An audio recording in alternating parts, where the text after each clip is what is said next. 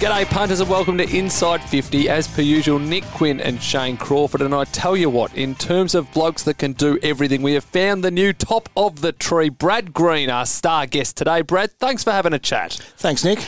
Now, I'm not going to say there's not a little bit of resentment looking through your sporting CV because I would have crawled on shades of glass to be good at one sport.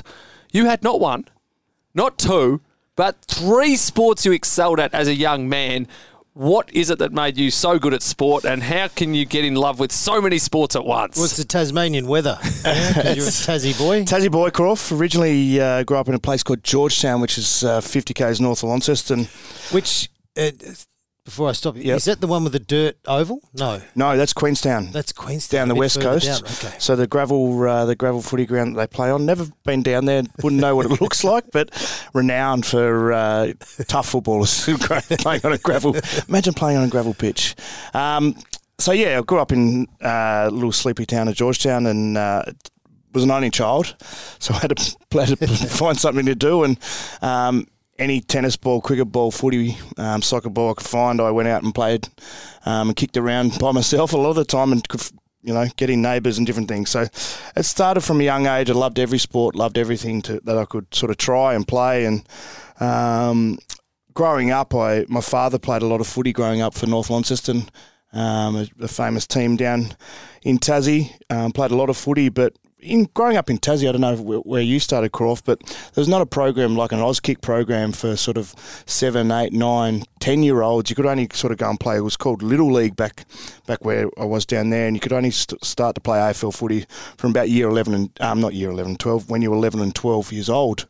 Um, and that's why I p- started playing soccer sort of so young because I wanted to play a team sport at sort of seven or eight, and I did that and loved soccer. Um, played that in the winter and cricket in the summer. Now, were you exceptional from day one? But I know you're a very modest man, but do you look back and you really did excel at all three sports or two sports at that time from a very young age? Uh, yeah, I was okay. Uh, it was, you know, being everyone called me um, that being Tasmanian helped because it's not much talent down there. But mean, you're always in the, the best rung of players because the, the talent pool's not as big. But um, yeah, soccer was was certainly a sport that, that I loved and I still love watching it. Um, very tough game to play, um, but I was sort of people can't believe this when being an coming and playing AFL footy, but I was a backman, so centre back, sweeper, left back.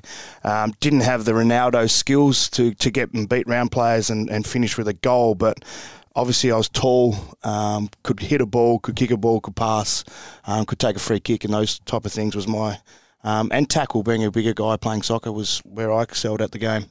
Now you, because I remember, and I, I know we're pushing ahead a bit, but I, remember when you were first uh, put on the list at Melbourne, and there was all talk about this guy. He could have chosen, um, you know, a soccer career or a football career overseas, and I'm like, what's he doing here? Why why wouldn't you go overseas and give that a crack? And um, uh, but as you've just explained, you probably, you know, uh, it was a question mark whether or not you could progress a bit further with it. Yeah, of course. It was, um, you know, interesting when we go a bit further that um, when I was 15, I was playing in the national championships in Sydney. Um, a talent scout for Man United was there. They asked me to, my mum and dad, if Brad would be interested in coming over and trialling with our youth academy. I said, yeah, sure, I'll, I'll come over um, and and do it. So that experience to be able to go and go and trial out. Um, train every day as a professional athlete back then as a 15 year old doing the youth program which is an exceptional apprenticeship that they make their, all their kids that um, going to a soccer background and really I think our you know it's something for our clubs to do with first year players when they come to a club they do everything from the youth academy do everything from sweep down all the change rooms. They clean up. Um, they have breakfast. They got to clean up all the plates, the cutlery, um, sweep the change rooms, mop the change rooms, wash the boots of first year boys. Because over there you have the first team change rooms, the second reserves, the youth academy. Everyone has different change rooms, and they mo- move between each one. Um, and it's a full apprenticeship. So basically, the short story is that they said no for picking me up. They sent me down to a club called Walsall, um, down near Birmingham. Um, they wanted to sign, um, get get a deal signed straight away. I basically rang mum and dad and said no. I was in year ten at the time. Said I want to come back and finish school, um, and then I'll come come back and yeah, no So, worries. so you were living over there? I was there for four months. Wow.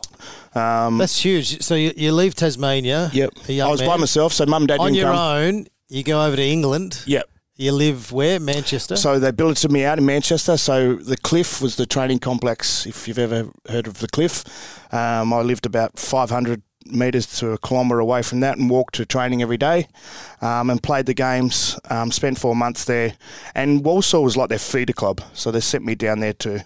because back then it was really hard to get international players to come in.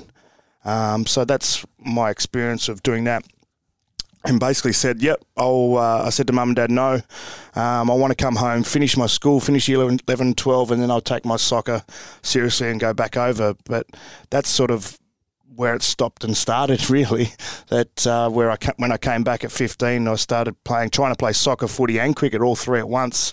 Um, because I was a bit of a soccer overload and I just sort of wanted to give footy, footy a game with my schoolmates at school playing year 11 and 12 first, first 18 footy. So that's where it's, my football started. But but what an introduction to AFL footy because you've don't worry about going to Melbourne and then trying to find your feet. I've been over to England. Uh, I was living on my own, so Melbourne will be a walk in the park. Oh, mate, it was, the first day I've, I've flown over and I've flown in. Um, I walked into the cliff in the first five minutes that I arrived in Manchester, and Sir Alex goes, "Come here, come here, son."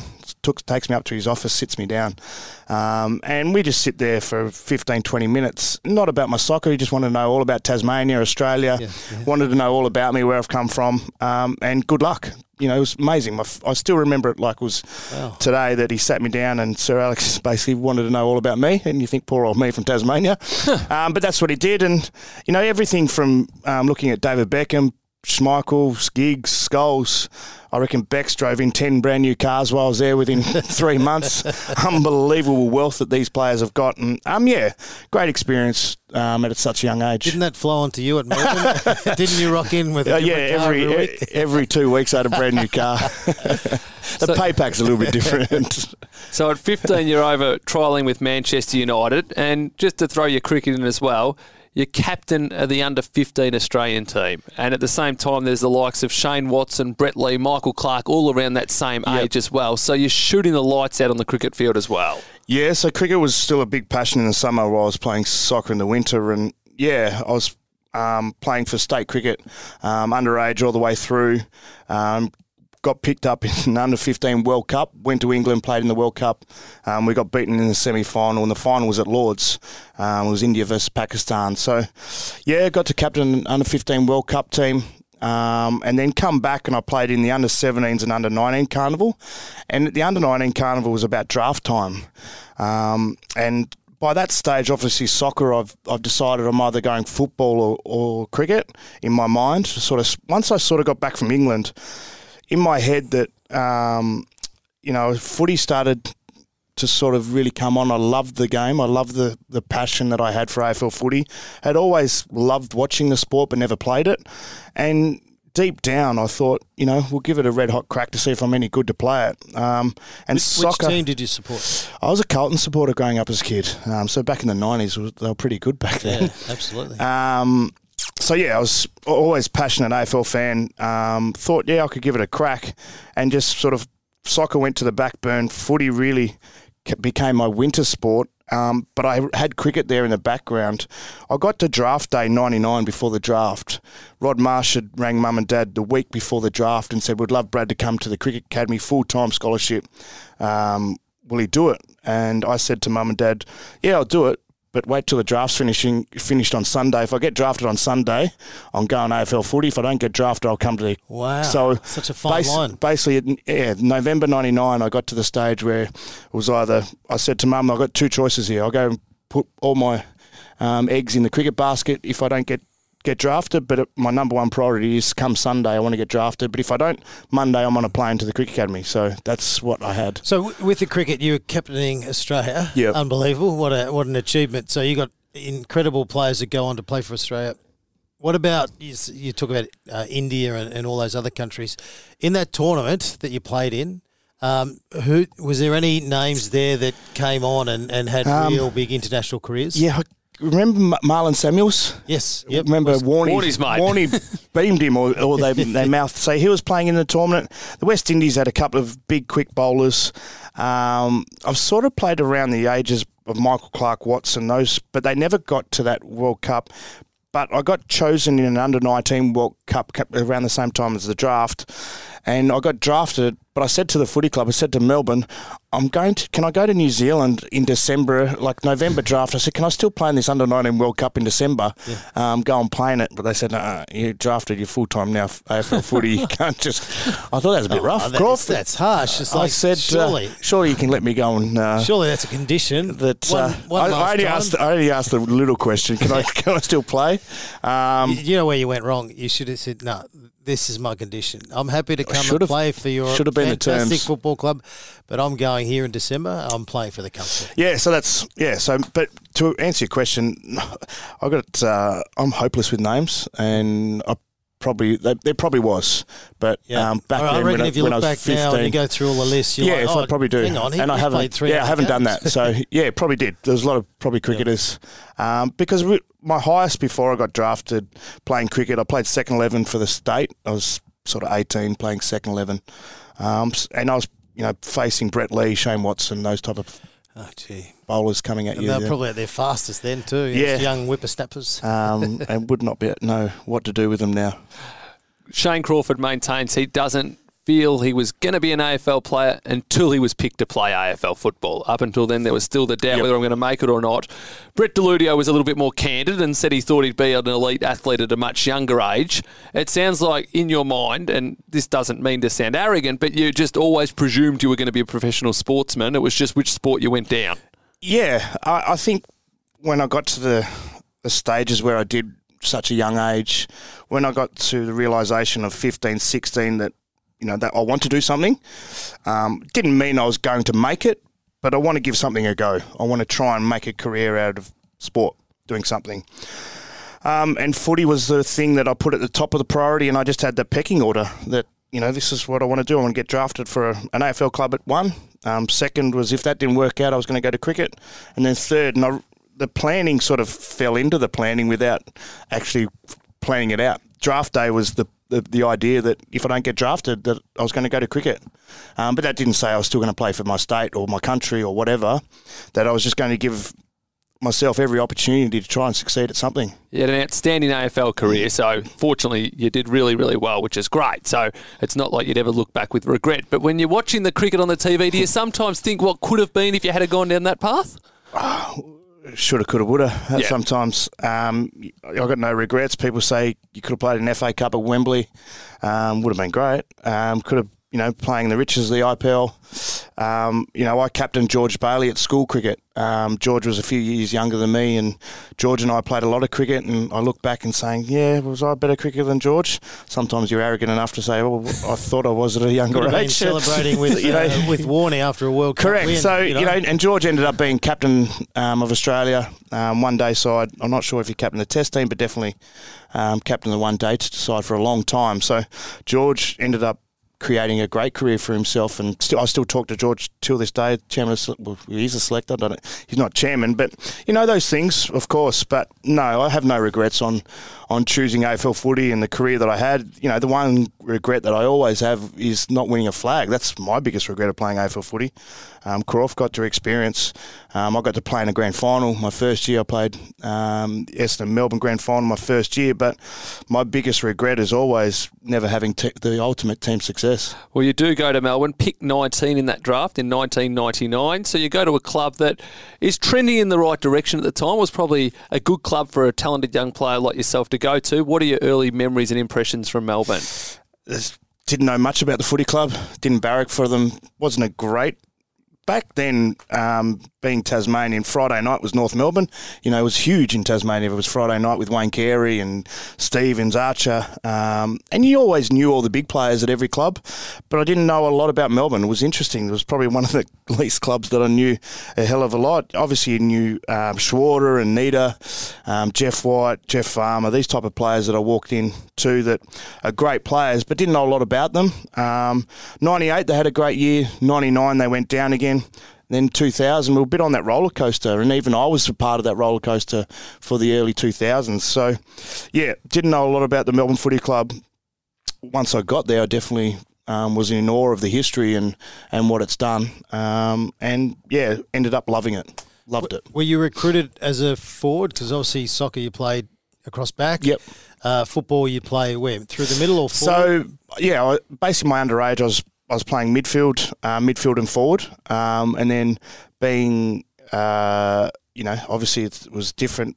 We had a fairly strong midfield back then, the footy club, and Neale want, liked to play me out of the square with with Nita, um, and ended up being a lead up full forward that um, for the, my first couple of years until I moved into the sort of the midfield, sort of midway through my career. Um, but I played forward, yeah, generally my first sort of five or six seasons. Because when you're analysing opposition, it was always the case with Melbourne. It's like Brad Green, if he gets the ball, gets a shot on goal, he'll kick it. You know, like it was always, you know, you always had really good skills, and yeah. um, and that's obviously something you practiced a lot. You said you you know you're an only child, so is that something you did all the time? Get out in the backyard, practice kicking at a tree, kicking up in the sky, Correct. practicing your mark. Is that where you hone that skill? Yeah, and I did it for soccer. So basically, I would go and uh, I had a had a garage with a wall, concrete brick wall. Um, soccer ball just bang, bang, bang, backwards, forwards. You, like you know Forrest Gump when he's got the table tennis yeah. and it's up like that and he just goes whack whack whack and keeps hitting it. I did that with a soccer, so backwards and forwards, back do just doing one touch. I did that with soccer and then with footy, yeah, I, I obviously either dragged dad out or just made up goals or made up mm. trees that I'd try and kick and hit like a post. I'd say, you know, I'm 15 metres out, I've got to hit this target, bang, I'd turn around and hit the tree. Um, so I think, you know, the problem with kids these days is the skill level, I reckon AFL still hasn't improved by that. I don't think our kids, and I know my kids, we've got too much devices to, to go and play with. We, and that's our faults as parents. And to say, you know, we want them to go out and just make up games and the, the ability to do that, I think, is, is far um, it's missing in their life if they want to become talented at footy because I still believe it's a, still one of the great weaknesses of AFL footy national that you know some some players still can't hit a target 20 metres away. Especially with the pressure these days. Correct. more pressure than ever. Yeah. Um, so, yeah, it's it's things that I did growing up, and not doesn't make me a better player, a better kick, but just I think it helps honing your skills. Um, they all they all say the you know you would have done it. The practice makes makes perfect if you want to do it. Perfect and permanent. Correct. Yeah. So yeah, it's it's it's what I did. Yeah. You start your career round two against the club you spoke about being up in lights in the 90s, North Melbourne. What was it like that debut game? Yeah, interesting back then. Um, you know, now there's, there's rotations of 100. back then, I reckon there was rotations of about 15. I started my first game on the bench. Um, I came on about halfway through the second they uh, the message comes down. Wizard needs a rest, and you go on. Literally, I went on for five minutes, and then yeah. you know Wizards had his rest and come off. Um, but I reckon for it was amazing. So yeah, um, round two, 2000, MCG Friday night footy. I still remember it. And I reckon first time I'd run out to the MCG, um, staring up at the grandstand, the lights. Um, Wayne Carey runs past, Glenn Archer runs past, David King runs past, Anthony Stevens. And I, you sit there for about 30 seconds and shake your head. You go, better go and get the ball now.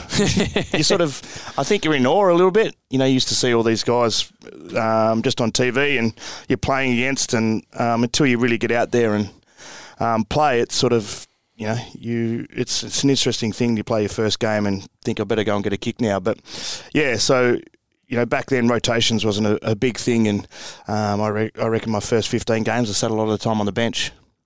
Well, any messages you can remember from the likes of Neale Daniher or even one of the leaders of the club like Neitz or Schwarz or something like that? Um, the biggest message was you've you've got here because of the talent that you've got. Don't don't try and do anything that you, you couldn't do before you, you played. You got picked for a reason, um, and just go out and enjoy it. You know, sometimes it, we try and overcomplicate it. And back then, you know, the sophistication, and I was a coach only three or four years ago, the, the game plans and the structures and the adherence to, to everything these days is sometimes overriding the actual talent and skill that these players have got because they get so nervous that they're not in a structure without the God give, given talent that they've got. And and that's what Neale was very good at. Um, the ability to communicate in a way to get the best out of you was his great asset. And that's a point you've made as well. You just want to see them be able to play footy at times and not overthink it. Yeah, well, that's that's the coaching uh, philosophy from all the all the coaches is trying to get them to understand what they need to do and the positions they need to be in, but um, but still go in that frame of mind where they can just play Correct. and be free, which is which is very hard because um, you know that's why some coaches are geniuses because they're able to find a way where it's it's tough. You know, All, a lot of my coaches we, we found it tough, especially with you know half my team.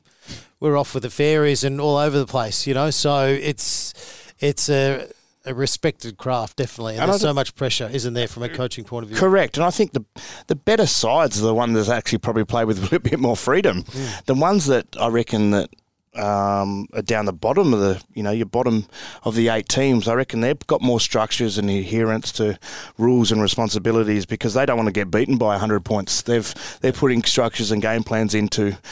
You know, burden the damage a little bit. So, well, and you, you look at Richmond, and everyone goes, "Oh, they just make it up as they go." There's, there's, there's you, a lot more you know, to it. yeah, of yeah. course, there's great structure to it all, but there's real flow and freedom. Correct. You know, totally. It's a uh, it's a, it's a balancing act, and coaches and you do I've seen it. You know, the more more they're under the pressure, the more they're coaching, yes. and sometimes yep. they, players get overcoached. Um, and you'd love to have a, you know, I, I would love to see coaches without stats boards in, in a coach's box and take away the behind the goals vision in the coach's box and let the coaches coach with their eyes and mm. take that all away from them, be able to communicate it by, by visual rather than being able to dot the I's and it cross the T's. It is a very good point because uh, the as a player, when the the coaches hold up a board, I'd love to know who's taking in any of those stats. You know, all you need is one point. Like, yep. what's our focus? We're not tackling. Boys, when they're getting it, we're not putting pressure on, we're not tackling. That needs to improve right now. It's I'd, I'd love to know what goes through the players' heads yeah. when you got 50 things on a board. I remember walking into a team meeting once, uh, a long time ago, and there was so much information on a board it was like a test at school, and I'd always fail tests at school. I'm thinking this is not going to be good today. We're going to do this here. We're going to do this, and oh, we've got to somehow be in sync. But you're but totally right that there's there's players that uh, that learn differently. Some people need to get out and train it. Some need to visually see that before they actually sink it in, and some people still don't have any idea. The intellect of there's some intellect at, at, footy clubs, and then you got some guys that really you yeah. don't know how they wake up in the morning and get there. So there's different. And you have football smarts, like you Correct. know, this player uh, out in the field, he's unbelievable. Just the, he gets it, he drifts to the right spots. He's yes. got great connection. Whereas, yeah, you, you, do have players that can be robotic and they can look a bit lost at times. Yep. Yep. Well, your first Speaking year goes getting lost on a footy field. over you, Nick. you could have said getting lost. my navigation's one of my many weaknesses. Your first year's going along absolutely beautifully, and the Demons return to the finals. You come up against the team you barracked as a youngster, Carlton, in a qualifying final. Beautiful day at the MCG. Things are not going too beautifully for the team though. Twenty-one points down at three-quarter time. Then Brad Green and the team took over in the final quarter. Four goals from you, seven from the team on what was Four a magical day. Quarter. Second half. Yeah, oh, second, second, half. Right, um, I yes, it was, and it's. I still vividly remember the the game that. I still reckon it was the loudest game that I've ever played played in. Seventy five thousand. Um, it was amazing. One because Carlton were up and the Blues fans were going nuts. You know, they're going straight into a prelim, so they were they were up and about, and yeah, 29. I think it got out to 29 points, the biggest margin. You know, halfway through the third quarter, and um, yeah, it was it was amazing how the game changed. And I kicked one goal in the third quarter. Um, we went in at three quarter time, and and basically, it's amazing what a coach does. Danner's basically said, "Take the game on." I want you to you mark that ball forward to centre, play on, make something up, make it happen. Handball receive, make sure our runners are going past, get our ball into our forward line as quick as we can. Give us every opportunity to score, and, and that's what we did. We took the game on at every opportunity. Our backs took risks, the mids started to win the win the stoppages. Um, we got it in our forward, and um, we got over the line. It was amazing, um, and and you know straight into a prelim against the Kangas. It, it's it's funny you say take the stats away, take the boards away. We don't want to know what's yep. going on. And when when you're told to play like that from a coaching point of view, your mindset just goes totally different. It's like I don't care if you make mistakes. just don't make two in a row. But I don't care if you try if you're trying to do something a bit different where it just creates a bit of flow. It it's your head just goes, oh well, let's go. Who cares? I th- and it's it's crazy a footballer's mentality on, on when that happens because you go, oh, we can just get the ball and just take the, make it up. We're just going to make it up. And it's amazing when you make it up. Yeah, you might concede and you might make some blues, but we just got on a run. Um, and teams get on surges. They do in modern footy. Um, that's what they say. Team will get on a run at some stage. It's just how you curb that um, run and how long they go on the run for. And we just got on one for a quarter. Um, as I said, t- got out to a margin of I think 29 points and halfway through the third, and I think we ended up winning by six or seven points. So. And you personally, it's your first year of AFL footy against the team you grew up. You've had Yep. this dream game in front of a huge crowd, one of Melbourne's most famous victory in decades. Was it almost surreal? Yeah, yeah, correct. It was, um, you know, I was thinking to myself that you, you know, you're playing in your, f- yeah, it was my first final, eh, first ever final, first year. Um, played, you know, 18 games that season, um, and thinking, you know, we're about to go into a, a prelim, have a week off, going to a prelim um, in two weeks' time, and you just sort of shaking your head in disbelief that, you know, a little kid from Georgetown, Tassie's doing that on the MCG and um, running out and, you know, such a proud history of the Melbourne Footy Club that this is happening. So, yeah, totally surreal. There's a chill in the air, but the footy's heating up. And so is TAB's same game multi, where you can combine your favourite AFL markets, like head to head, anytime goal scorer, and total disposals, all in the one bet to get bigger odds. It's available all season long on the TAB app and website. Build your AFL same game multi with TAB today. Tab, long may we play. Available online for tab account customers only. Gamble responsibly. Call Gamblers Help 1 800 858 858. And then the D's go on and make the grand final. Again, your first year, you're in a grand final. Walk us through the lead up, the week going into the big one. Yeah, as Crawford know, grand final week's an, a special week, um, and it was the same for us. You know, the, the to, to try and um, the club didn't really downplay it, but they had to put parameters around. Obviously, you got the grand final parade. You know, the training week's unbelievable. We we're training out of Junction Oval, um, where the the Vics are with the cricket team now, and that was completely packed for that last training session. I reckon there would have been fifteen thousand in watching our last training session because we did the grand final parade. Got on a bus um, to the parade, did the parade, got back on a bus, came back to training, um, and there was again fifteen thousand there watching us train. So, uh, yeah, it's an unbel- unbelievable build up, unbelievable week, um, and then to to get into the grand final against arguably one of the best sides that ever run out. The Bombers were, um, you know, they didn't they didn't have a weakness, and we were just these poor old little Melbourne Footy Club boys that were going to try and defeat them. And um, till this day, I still get into David Neitz that we could have been four goals up a quarter time because he missed two or three goals. And I still give him. Nita. Well, that's fair I still too. It's a every final, every day I catch up for a beer, Nita. What about that? We could have won the grand. You've blown it's it all on about momentum. Unbelievable. I said four goals. We could have been four goals up a quarter time, but you blew it. You hit the post twice and missed a point, and probably missed your leg the other time. And it just grows legs. well, if you're going to give Nita a clip, does he turn back with something silly like, well, at least I played after quarter time? Correct. Yeah. Well, it was interesting. I got my head knocked off, and I said, "Well, I tried to run out with no neck, but it was it was okay." So, for those that don't recall, you copped a brutal cheap shot from Dean Wallace that severely injured you just before quarter time. Yeah, it was. excuse me. It was a little bit different than that. So basically, the first bounce of the day, Jeff White has had a great leap back then, and then the circle came in because Jeff White used to jump over everyone. Smash the ball out. I'm running off the square and pick the ball up. Dean Wallace charges at me. Elbow goes straight up. I go for the tackle, and his elbow goes straight into my larynx. And I thought, oh, that hurt a bit. By about halfway through first quarter, started swelling. But yeah, he did. We went got in a bit of uh, a scuffle, and he did clock me with one. I still remember Damien Hardwick. I was playing on Dimma at the time, and Damien's going, mate, don't go anywhere near this fight because it's Dean Wallace's last game. He'll just knock you out. I said, okay, thanks for the advice. but I went in into the scuffle anyway and got, got one. But that, the actual punch that he got me with wasn't the uh, the thing that put me out. It was the first bounce of the day Right. where I got tackled and the I ran into the elbow and he cracked my larynx, which basically my my throat started swelling up. And I went to the doc at quarter time and said, Doc, my I'm finding it hard to breathe. Um, and then they took me down to the change rooms and uh, the doc said I was ready to do a trachea on you. There was some, that m- bit of fluid around my throat to trackie, so to just to release the pressure. Um, they didn't allow me to to uh, go back on the ground. and I went and spent the night in hospital um, after the game. So that's what it was. Well, there's a couple of things there. Like, yes, you should know Dean Wallace, red flag. You Yep. know, he's in that team for a reason to be physical. Second thing, first bounce, stay out of the first. Correct.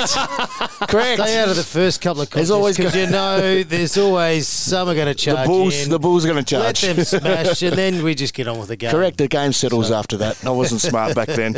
I like the advice from Damien Hardwick, just giving the rookie from Melbourne He was some 'cause very wise words we, of wisdom. We were managed by the same, so I knew Dimma a little bit. Um, he's always been a great man, Dimma, and yeah, he just said, "Granny, just come with me." he said, "Don't go anywhere near these scuffles because um, he's on a mission, Dean Wallace." And he's, he just that was his advice to me. He was um, Dimma. If you look at footage of Dimma when he played, he was he is a big softy, you know. Yeah. But when he played, he always had that hardness about Yeah. him, you know. He'd always push and shove, and but the thing is, when you ask him, like, why were you always doing that? He goes because. I didn't need these small forwards zooming around, zipping around, doing their thing. So I needed to pretend that I was going to bash them and Yeah. you know do something to them. Otherwise, they get a hold of me and away we go. But he was a very good player, played for a long Was. time. For someone who didn't like training a lot um, or doesn't like team meetings, he's actually turned out Two, okay. two flags at two two different clubs. Did he win a flag at He, he was at Hawth. Yep. Oh yeah, play, yeah, and also from a coaching point of view, it was yes. Hawthorn, then he Well, was three- Richmond. Yes. So but as a player, yeah, he won. hates team meetings. Hates team meetings. like seriously, yeah. How on earth do you go and coach and have such a great successful career when you actually hate yeah, meetings? Lordy and Hurdy, something in that. Lordy and Hurdy always say that, don't they? it's great. Crawf, how are you feeling watching Melbourne in the grand final just three years after the Melbourne Football Club voted to merge with Hawthorn? Well, you, you, you'd be jealous, of course. But you personally, how are you feeling during that 2000 grand uh, final? Well, you, you just think, well, why haven't we progressed like the Melbourne Football Club? But then you fast track 10 years later and you go, oh, wow, our club has done a wonderful job to keep itself alive and to be highly competitive and to do extremely well. But yeah, you do. You really, I, I used to get, I used to get jealous of Essendon because um, I'm just thinking, what a great football club. Gee, they play well, you know.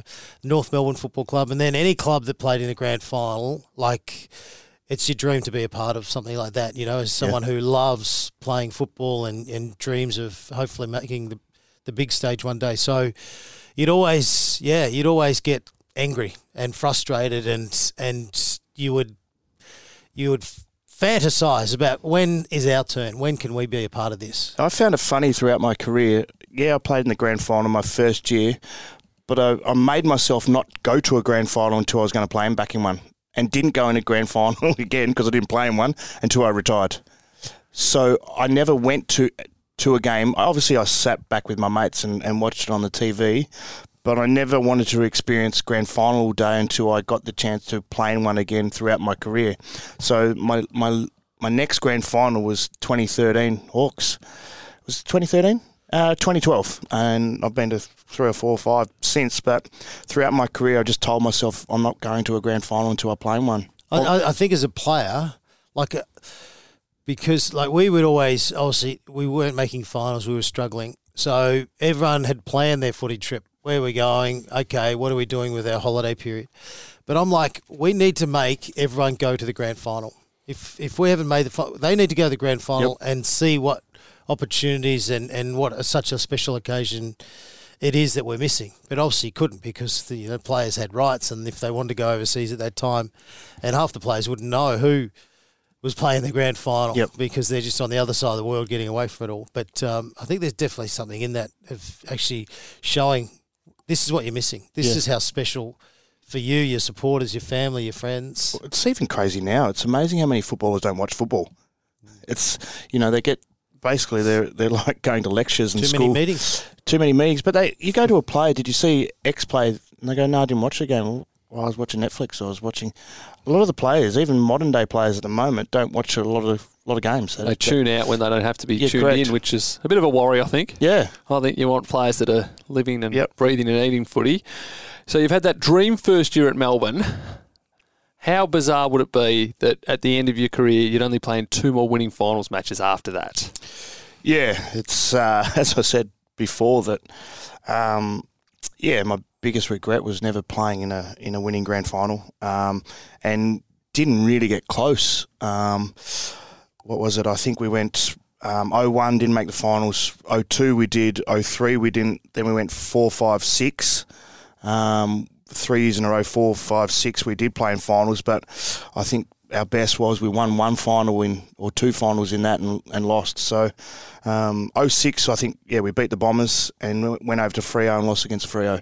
So yeah, it was, you know, we, the problem was that you, you know, the expectations and the side that we had, we, you know, we, we, we thereabouts all the way, but we never had, you know, obviously the Hawks and Brisbane back then, Essendon's, Port Adelaide's, um, and Melbourne was sort of like the poor cousin that was always going to be sniffing around but never got there. But yeah, it was you know a big sour sour taste on me for my career that uh, yeah we never looked like getting back to a grand final and.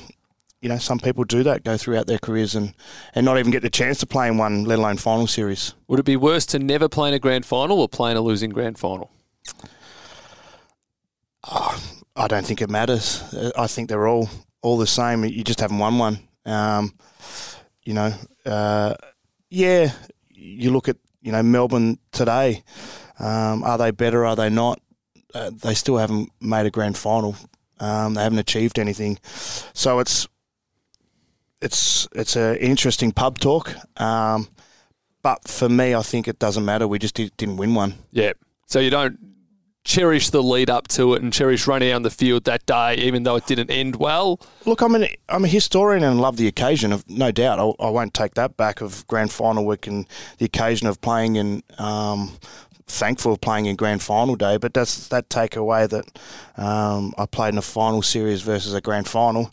I think I don't know if Crawf's any different, but you, you try and treat them the same as any game because you try and play um, at an optimal level with every game. Yeah, there's different hypes and there's different occasions and um, and certainly different um, ramifications on games. But it's yeah, there's not one bigger than the other, but certainly grand finals, no doubt. But it doesn't take away that we didn't win one. Did you ever play in that game? And uh, talking about one of your teammates, who I just loved watching, and I actually had to play him one day which I'm like, no, I, don't, I had to play down back. I'm like, I'm not a backman. Why? But uh, Jeff Farmer, when he kicked eight, I in, did in a half. I did. When, uh, was it Neale Daniher, the coach at the time, Queen's birthday? Threw away the magnet. Yes. half time and said, "Don't know what we're going to do," and then he'd virtually given up for the game, and then somehow he comes out and does what he what he did. So, So can what explain that? So basically, Jeff in the first sort of quarter and a half of Queen's birthday hadn't got a kick. At the time, was wearing red boots. Back then, was you know only wear wear black boots, so everyone had the black boots. I still remember. So dragged him just before uh, the end of uh, the second quarter, so half time. We're going at half time, um, and basically, never seen it happen. Danners pulls off um, Wizard's magnet and threw it on the ground and said, "Fakes." We're not playing this guy for the rest of the half. You can sit on the bench, Wizard. T- throw away those boots. So he went and got some new boots. I'm not playing you because you're wearing red boots. You can't get a kick. Ben, ben Beams went on and played in that role. Um, so that was the story. And then the story goes that in the box, um, Beamer gets injured about five minutes into the third quarter. Fakes, you better go and get that magnet that I thrown on the floor down the change rooms because we're going to have to play Wizard. And then comes on and plays an unbelievable 50 minutes of footy and kicks eight goals. And um, yeah, 50 minutes, kicks eight goals. It's an extraordinary game of footy. But yeah, I did play in that game. So what does Neale Daniher say after the match when he's sitting in front of the group and, and talking about the game? Surely there's a lot of love for the Wizard. Yeah, plenty of love. And I think as coaches do, they, they they just go, that was a tactic, you know, Jeff. You know, just they, they bring it back to. I just wanted to to make you see your reaction on what you do when you came back up onto the ground. And coaches always say that they got ploys and this is what they do, but I reckon it was just a fluke that Ben got injured and he had to come on and play. But coaches always play to their their strengths and say it was a tactic to get Jeff to get out there and play some decent footy. But it was an extraordinary game, uh, amazing. Yeah, unbelievable. Now, all of your final success was under the man you just mentioned, Neale Daniher. Tell us about Neale as a person and what sort of coach was he for you? Oh, he was one of the most scariest people you could ever meet. It was one of those coaches, and I, I'm, I'm not sure if you, you've had him in your time, but you know when you when you got change room banter, nothing better than change room banter um, when you've come off the training track and um, there's just stuff going on everywhere. Neale had this aura in him that he would walk straight into change rooms, everyone would stand, stop and just, righto, what are we going to do now? The, the antics would stop. He just until he'd walked through the room, everyone would start doing um, whatever they were doing as change rooms do. But yeah, um, Neale had not a lot of empathy. He he knew how to cuddle, but he was very ruthless. Um, younger players would have found it hard and challenging to communicate with. Senior players, he had, a, as all coaches do, have their favourites, but definitely as a young player, would have been hard to communicate with Neale. But once he you, he believed in you, um, you believed in him. He would give you every advantage um, to play decent footy for, for our for our club and um, for the team that he was rep- representing. Um, he was tactically very good, um, very ruthless on his players, but um, yeah, an extraordinary man. Um, and even now, he's you can tell how much the players love him with you know what he's going through with his MND. Um, you know, we have a drive, the MND drive that all the boys go on. We have about 20 past players that go on it. Um, we, we have a monthly catch up to try and keep his spirits up. We're in a WhatsApp message now that um, we're on with him all the time. Um, so if you've done that for your players and your players respect you, um, you know, all the players that basically played under him um, fully respect Neale. He, he, he's still on the text too. Like uh, yes, and because uh, obviously being part of um, the big freeze recently, um, I thought I was sending a message. They said, "Oh, this is Neale's number," so yep. I, I, sent a message. And uh, I got told, no, Neale's definitely sending the messages back. Yeah, so he's got a computer visual. Mm-hmm. Um, obviously, he's he, his MND. They go from one way. I think they come up from the feet, or they go down from the head, um, where you lose all your. So Neale's obviously hasn't got his hands in that moving, but he's got a visual computer um, system that he texts through. Yep. Um, I've seen the, the setup that he has. So yes, he is still communicating. And it's interesting with our WhatsApp group, and obviously there's a little few things that shouldn't go on text messages and WhatsApp groups. And you go, oh, I don't know if Jen's going to reply to this. Jenny's wife is the one that's going to reply to these messages, reading all these WhatsApp messages. And you go, oh, that's a bit below the belt. And uh, but yeah, no, Neale's still texting. So we had some laughs when we think Jen's the one texting uh, back. I tell you what, he hasn't lost his sense of humour because um, I got a message saying, I appreciate you doing this the, the slides. Yep. And I said, Oh, no, absolute pleasure. I'll do anything, whatever yep. you want me to do. Uh, I said, I've only got one request. Can I go before Bill Brownless? Because I'm afraid there's not going to be much water left. And he came back and said, Don't worry, I'll make sure that the uh, the TV station throws to a break and we can refill if he goes before you. I thought very that's good. just outstanding. Yeah, he's uh, he's very quick now. Yeah. Always has been, but uh, oh, amazing man! What he's uh, and that's what he that's what he has been. You know, for a guy that MND's what do they say seven months to to 17 months is is normally um, the lifespan of MND, but well, he's coming up to seven years. Um, it's an extraordinary achievement. Best spray he ever gave you? Uh, I was I was probably one of the good boys. So he never really got me. Um, he's given out some good sprays, um, but visually, um, to me personally, I it was just more the uh, the stare. The eyes would come down at you. Um, Who was the whipping boy? Was there uh, one there that he? I still remember a game. We were playing the Crows. Daniel Ward was trying to tag Andrew McLeod. Um, it's and, hard enough as it is. And at quarter time, he comes in and goes, Daniel, do you know the number you're playing on? he said, Yes, I do, Neale. He said, He's had 11. 11! and just screams 11 just at him. He said, He's had 11 and the first quarter. We've sent you to tag in. And he kept going, 11, 11, 11. and that's so now we uh, we get into Daniel Source about that. But, his nickname. you know, just basically things like that. Um, the sprays that are funny ones where everyone's having a chuckle. Daniel, do you know who you're playing on? you're supposed to be tagging He's him. He's only been dreaming about him all week, knowing he had to run with him. Look at Crawf because he's tormented so many taggers along the way. Poor old Wardy probably got sent to tag the number nine. Well, that's it. 11's a pretty good quarter if you're not getting tagged, let alone when you're getting tagged. It's it's 11's probably like 20 these uh, days. Yeah. So it's it's a pretty good start. Correct. now Neale Daniher moves on. He's replaced by Dean Bailey. Unfortunately for Dean, it was a very challenging time for the football club, but it sounds like you had a great relationship with him and potentially you played your best footy under him. Yeah. Um, you know, Dean was, you, you think tactically was ahead of his game. Um, coaching wise, he, he implemented a game plan basically full of offense and being a forward, I, I loved that game plan. um, you thought we'd worry about defence later. You know, we got we're down the bottom of the ladder. We'll try and get supporters. We'll get them up by at least attacking. And if we get, um, if we try and kick 80, 90, 100 points, and someone's going to kick 120, good luck to them. We're going to have a good, entertaining game. That was his philosophy. Um, great man to play under. Um, very measured. Had a lot, lot of empathy for his players. Um, and the curve and the, the style of play is certainly um, was something that I enjoyed playing under. And yeah, I, I think I certainly, you know, I was obviously in the middle part of my career, and you should be playing your best career um, at that at that time of period in your, your sort of football career. So yeah, yeah, you would, I would say that I did play my best under him. It's been a bit of a recurring theme. We've had guests on, and they've potentially played their best personal footy at times where the club has been struggling. Crawf, unfortunately, you had to experience that for a while. We had Brett Deledio with the same, and the year you won the best and fairest in 2010 was a year where the D's did struggle. Yep. What did it mean to win the BNF, and how hard was it when you were playing really well personally, but the team wasn't getting the result? Oh, no matter how you're playing personally, you still struggle with losing, um, and I think losing affects your mindset week to week. You know, um, I just got married. Um, coming home and being a sourpuss is no fun for anybody, especially your wife and kids. Um, so yeah, I struggled with lose, losing big time.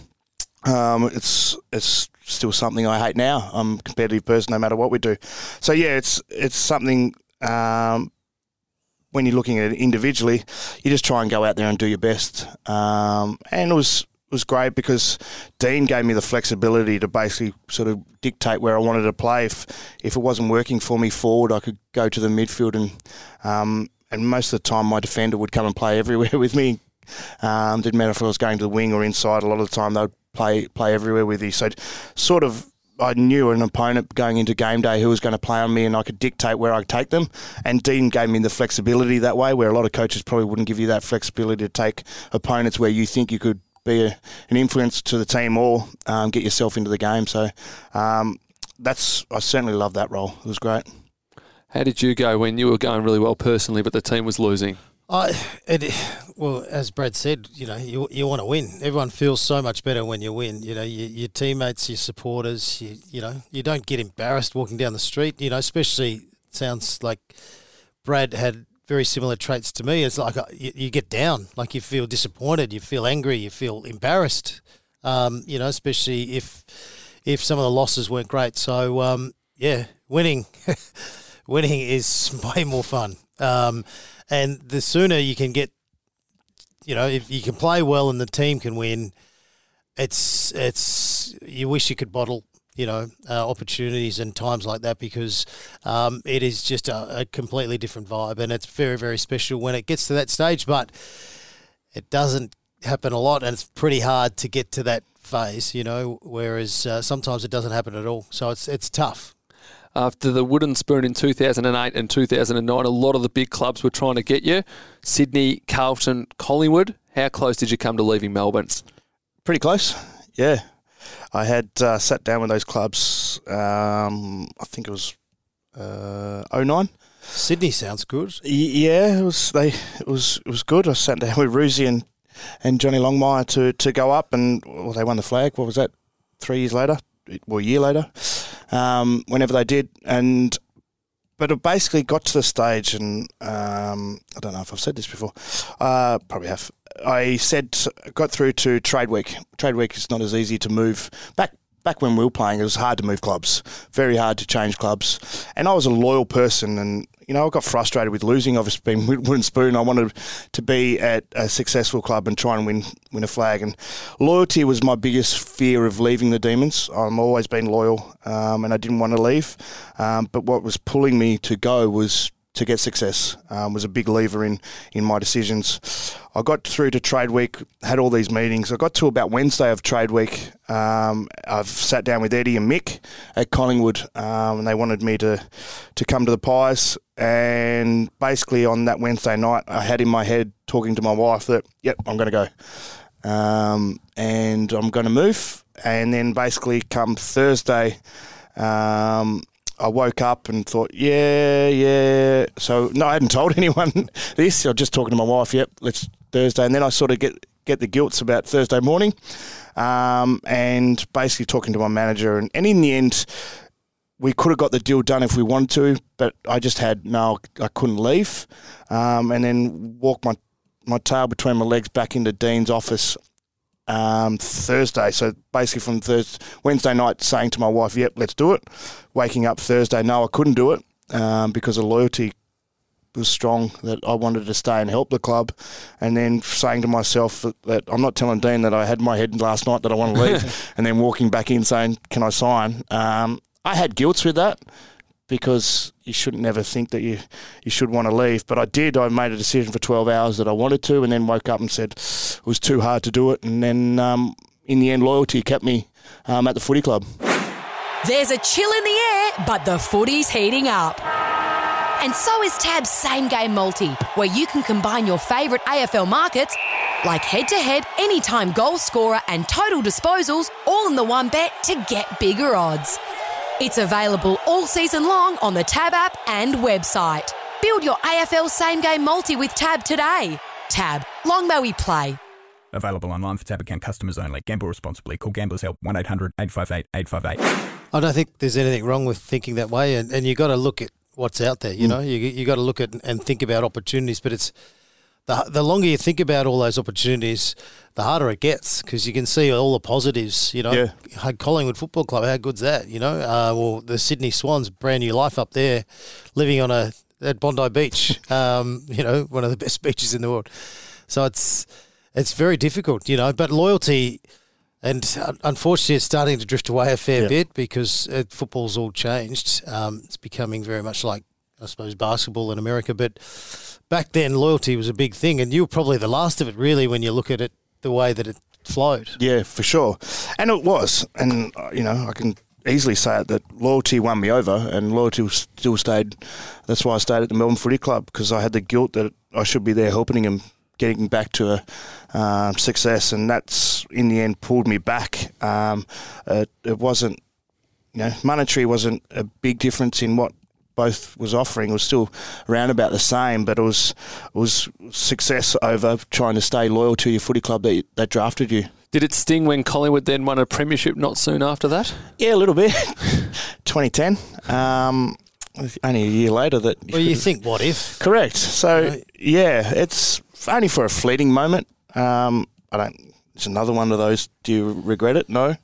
Um, You got to get through a season. You got to be fit and healthy, and you know, Yeah. there's a lot of things that need to go. I wrong. don't. I've always lived on the. I never regret anything in life. Um, you know, I've gone through some different circumstances only recently, um, but you got to move on. You got to wake up the next day. The sun's going to come up. You got to move on very quickly in anything you do, um, and it's yeah, no, but you sort of go, yeah, could have been there. One of the highlights of your career, no doubt, was being appointed captain of the Melbourne Football Club, something that they can never take on you. Your name's on that honour board for the rest of your life. What was it like getting the news that you were going to be the skipper?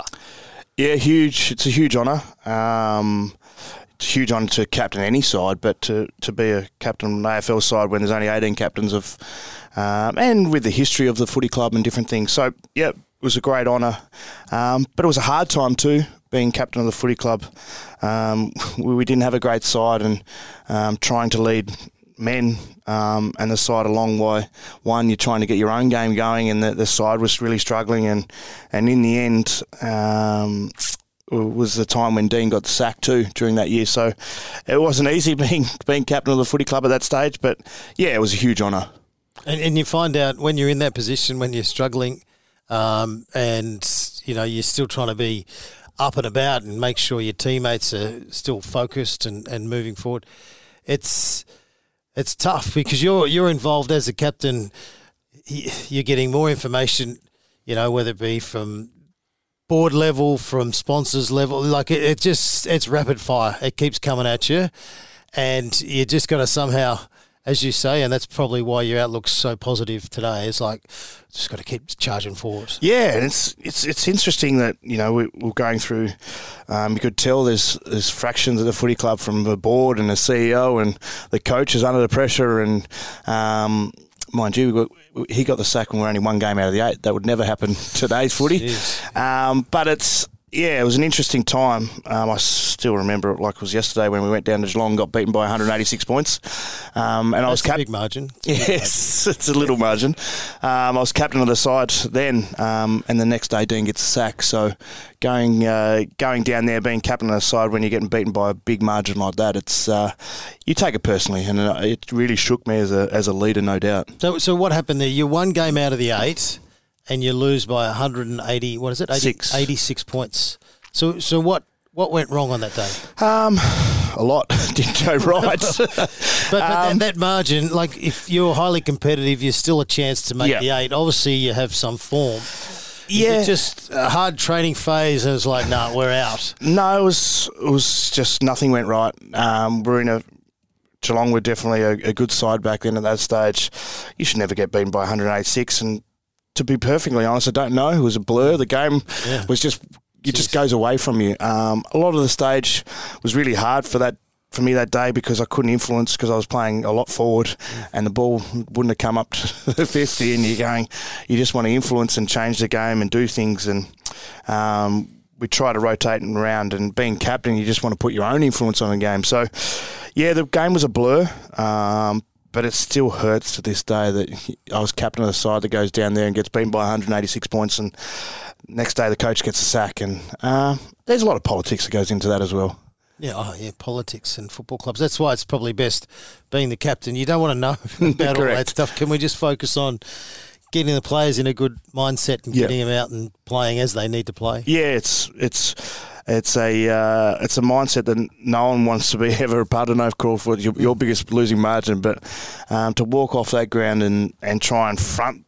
you know, I had to front the cameras and say what happened, um, and say it's a bit of a blur, and um, yeah, it's it's certainly not a great position to be in. And at the end of the season, Mark Neeld came in. He was the new coach, and I think it's safe to say he came in with the plan to shake things up. And I think, in retrospect, it's fair to say he probably didn't treat the senior players with the respect they deserved at the time. And he made a captain to the a change to the captaincy. You were replaced as captain. He moved on some of the stalwarts and legends of the club as well. What was that transitional period like? Yeah, tough. Um, Neeldy came in with a big stick and just went whack. Um, and don't know, of course, been experienced that. He's just basically out with the old, everything new. So basically, the old regime, the old players sort of got tainted with all the same brush. You're all no good.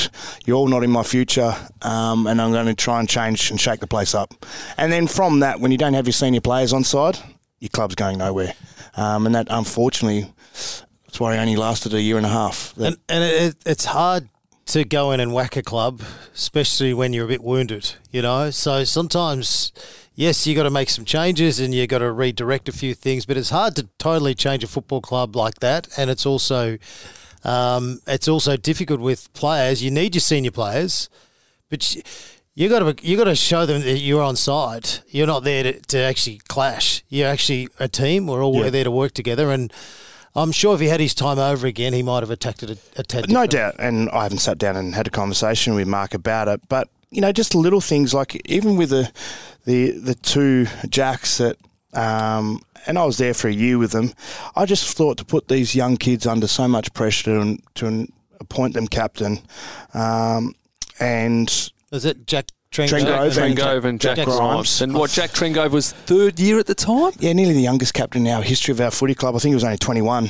Um, and trying to do it, I think only anyone younger was Wayne Carey. Um, and look, Wayne Carey is nearly the, the greatest player Was of all Tom time. Scully around that time? Or They were the same draft. So Same Scully draft. went one, Trengove went two. but I think Scully, when did he leave? I think he left 2012 to GWS. A few Yeah. years later, yeah. so, um, Which is not a not a great sign because you've got a a gun number one Yeah. recruit, a running type player that you desperately need. needed. And And then he really questions where the club's going. So that is really sort of Yeah. pie in the face stuff, isn't it? So it's I, I assume that I never never sat down with Mark, but he had a long term goal and long term outlook on things, and um, he certainly had ideas and strategies in mind. But he, I think he, he would look back on it and regret what it, what the type of style and ultimately I- what he I- did. I can remember the first game. I, I was doing radio and I was sitting not in the same um, commentary box, but Gary Lyon, one of the Melbourne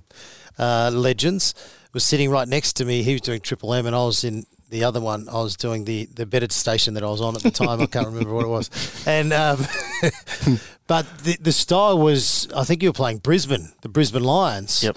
and it was get the ball, slow play, kick long down the line, and I kept looking at Gary going.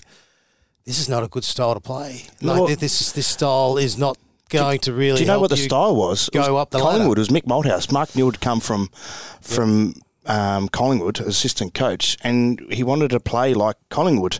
And the problem with us was we didn't have Travis Cloke, we didn't have Dane Swan, Scott Pendlebury, um, these ultimate players that could play that boundary. You know, remember Collingwood back then? They hugged the boundary and they did all that. It was the, the ultimate Collingwood game plan. But the problem was we, we as a footy club didn't have the personnel to play that style. Um, so look, everyone wants to try and bring and implement their own things, but you're right. That's the, the way we, wanted to play. Yeah, it, it was alarm bells early on. It was just with the style. I was like, oh my goodness. But then you hear of riffs, you know, and, and it's hard because, um, you know, coaches go in. Yes, we want to change things, do things Yep. differently, and we want we want to be better. We want to make you better, but. You've got to be on the same page. Yeah. You have to be on the same page. Super supportive. Yes, you're still got to be strong and hard, Yep. but you've got to have that respect for one another. Yeah, and it was hard for me because it was my last year. So twenty that was 2012, and um, I got to about round 18, and they came to me and just said, you know, um, and I basically agreed with them that you know, it was a shocking year, and um, I had enough. So I was 31 at the time, and that was my AFL career done. Did you think about continuing your career elsewhere? Because you were only two years removed from winning the best and fairest, a year removed from being appointed captain, and then all of a sudden this new coach came in and, as you said, hit the place with a stick. Did you think you had petrol left in the tank? Did you have a desi- desire to play on or play somewhere else? In my own mind, yes. Um, Was we the all- Gold Coast starting about then? or Yeah. was, you know, we always think that we can play on and play till we're 40 and um, yeah yes i did think about it but ultimately um, no um, there was a fleeting moment that we had some talks with people to, to move and um, but no I, I my I'd had enough. You know, it was a hard sort of five year period of sort of the footy club, the where it was at, and what we were doing and where we were going. And mentally, I reckon I was more spent than my my, my physical body. I think mentally, it, it sort of burnt me out at the end of my career, um, and that's probably what finished me more than the physical. My, like even today, you know, I go out and um, still can run my kids, and I'm a bit bigger than I was, but um, you know, hammies and calves and my knees and all that are still fine. And that's the advantage of probably leaving maybe a little petrol in the tank when you do retire. The fact Yeah. that you're not hobbling around after the boys when you're having a kick of the footy with them, which is great. All right, let's fire some Good questions point, at Quinny. you. Good point. Thank you. I was due to make one. We've been going 55 minutes. Best player you ever played on? Oi, uh, best player. Oh, look, I got to play at one stage through about 05, 06. I started tagging myself. Well, not tagging, I was a bit of a, an offensive tagger, and um, I was playing on Bucks, Hird, Koutoufides, Scott West. Well, you l- would have Um, loved playing on Kouta, you know, um, someone you've, you've Yes. married for. So through that this? period was sort of I was playing with you know the greats of the game um, and getting to play them on, on weekly, playing those, and uh, really cherished that time to play on those. But And the good thing is with those players, they'll go and get the footy. correct, So it'll give you an opportunity to go and get yourself involved yeah. as well. So um, yeah, you know they were exceptional. Some of those players. Hint next time the correct answer is Shane Crawford, but that's okay. I don't think. I, I don't think I ever He played was on always Crawf. playing forward, kicking goals against us. I don't think I ever played on Crawf. Most annoying teammate? Oh, Travis Johnson would have to be the easiest, most annoying teammate ever. Um, Trapper, he was he was an interesting character. Trap. What, what would he do to sort of get under everyone's guard? Get everyone's skin rolled up? Uh, He had what wouldn't he hair, do? didn't He had the long hair. He did. What wouldn't he do? He he had the long hair because he was receding and he wanted to uh, keep keep the hair intact, so he thought he had some. Um, oh, Trap just anything. Him and Wizard were like a like a dumb and dumber duo that would do interesting gags and um, different skits on everyone. So they they had their own sort of language going on. He's very much involved in the racing these days, Trav, so hopefully he is listening. And your favourite ever win? Win. Uh, yes, we spoke about it before the Carlton qualifying final. Um, yeah, easily my best.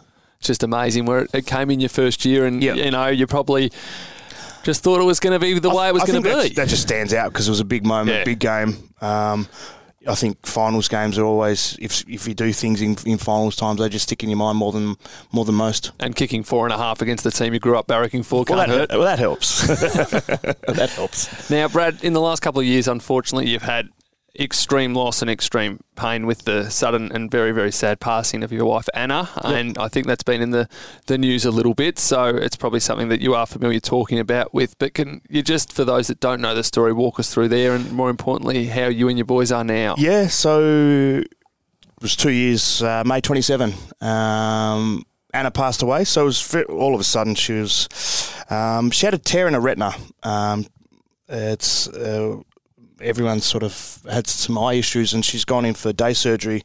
She had a couple of complications through that, and um, and short story is from that she she had a cardiac arrest at home um, from an operation when I brought her. We brought her home from day surgery, and she went into cardiac arrest and never woke up again. Um, there was a period of time where she went without oxygen, basically, which caused a hemorrhage and, and brain damage to her brain.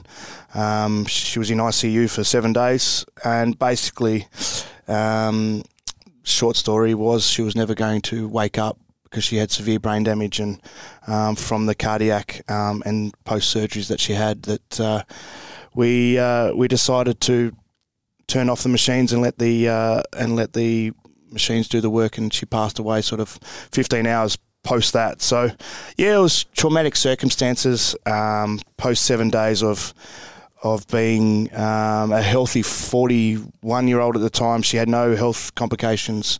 Um, when you go from a simple fact of um, having a, a te- tear in your retina in the back of her eyeball that she had complications from to then pass away, it certainly um, hits you like a ton of bricks when it's a sudden um, passing, but it's certainly something that I'm. You know, I'm, I've told it a thousand times, and I'm happy to talk about it but it still gets sort of in the back of the throat. You still get a, a bit of a gulp, but it's um, you know I'm fortunate. I've got two healthy boys. I've got 11 year old and, and eight year old boys that are, are very happy and healthy um, in their lives at the moment. My boys are great, um, and I've been fortunate to found a partner um, in Katie Price who's been sensational in my life for my last 12 months. So it's things are good as they can be. As I said, the the worst thing I did was, you know, you go through that passing, you go through the tragic circumstances, and yeah, you go through the funeral. And yeah, I had my moments for a few weeks where I was no good, um, and I just wanted to lay in bed and didn't want to get out and didn't want to um, be seen or be approached by anyone. But the problem is when you've got a, a six year old and an eight year old going, Dad, what are we doing today?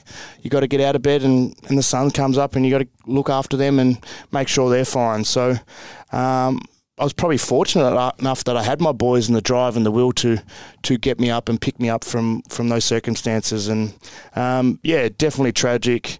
Um, you know, when you had a he- healthy um, wife that never had any health complications, to to all of a sudden passing within let's say seventy two hours was was a shock um, to say the least. So yeah, it's it's been a you know interesting t- two years and.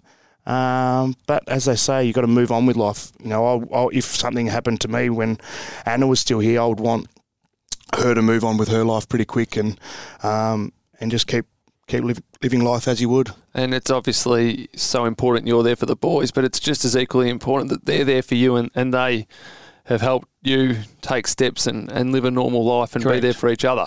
Yes, it's a uh, you know we're we're in it together, um, and my mum was a big part of that because my mum was here at the time when um, she was the one that had to try and give Anna CPR um, when she went into cardiac. So my mum was a part of the circumstance of being at the home when, and I was there, but um, I was down the other end with the kids and sort of didn't know. So it was a uh, yeah, my mum's been a big part of my life. You know, she probably helped me through my first twelve months, um, and definitely now my my boys have uh, are growing um, a part of their lives and growing up very quickly as kids do, and um, they're happy, they're healthy, and um, you know life's as good as it can be. So it's great.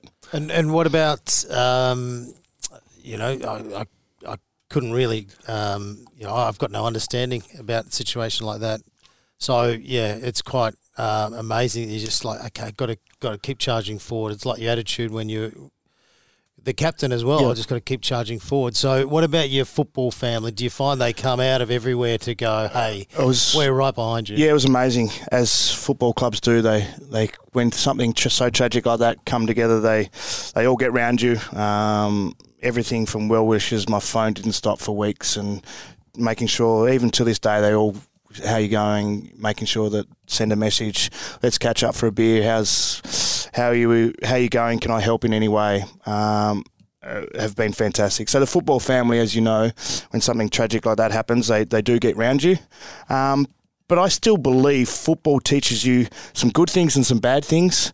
And the one thing I reckon football, and I explain this to people, is how mentally strong you got to be as a footballer to go through adversity and go through the, the peaks and troughs of and try and keep, keep level.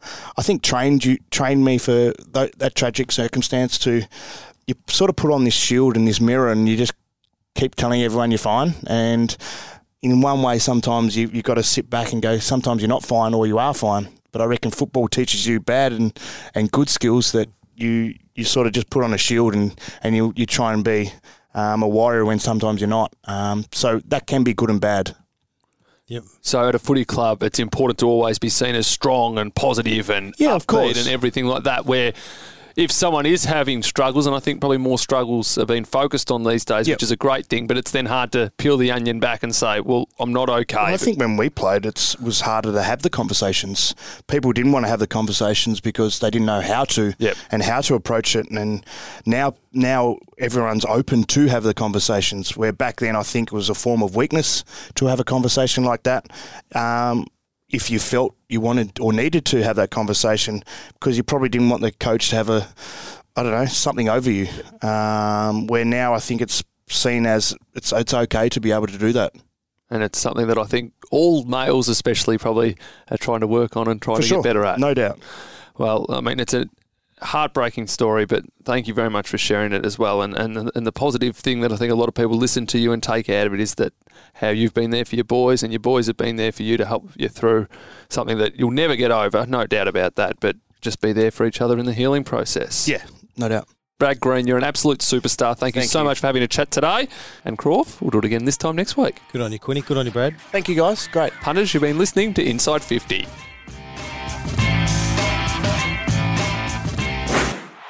There's a chill in the air, but the footy's heating up. And so is TAB's same game multi, where you can combine your favourite AFL markets, like head to head, anytime goal scorer, and total disposals, all in the one bet to get bigger odds.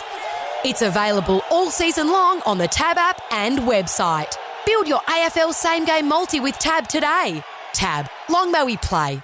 Available online for TAB account customers only. Gamble responsibly. Call Gamblers Help 1 800 858 858.